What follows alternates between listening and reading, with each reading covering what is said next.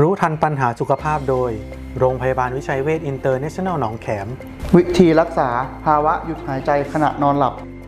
โดยนายแพทย์วีรพลกิมสิริ แพทย์ประจำคลินิกหูคอจมูก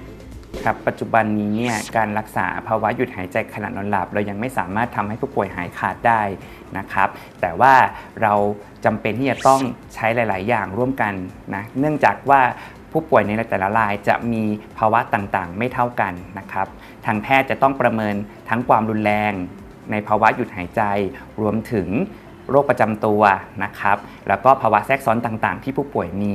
นะครับ ส่วนการรักษาเนี่ยมีตั้งแต่การใช้เครื่องช่วยหายใจ ขณะที่ผู้ป่วยนอนหลับตลอดชีวิตนะครับ รวมถึงการผ่าตัดเสริม และการใช้อุปกรณ์เสริมต่างๆ ขณะที่ผู้ป่วยนอนหลับนั่นเองนะครับ การใช้เครื่องช่วยหายใจขณะนอนหลับช่วยให้ผู้ป่วยดีขึ้นอย่างไร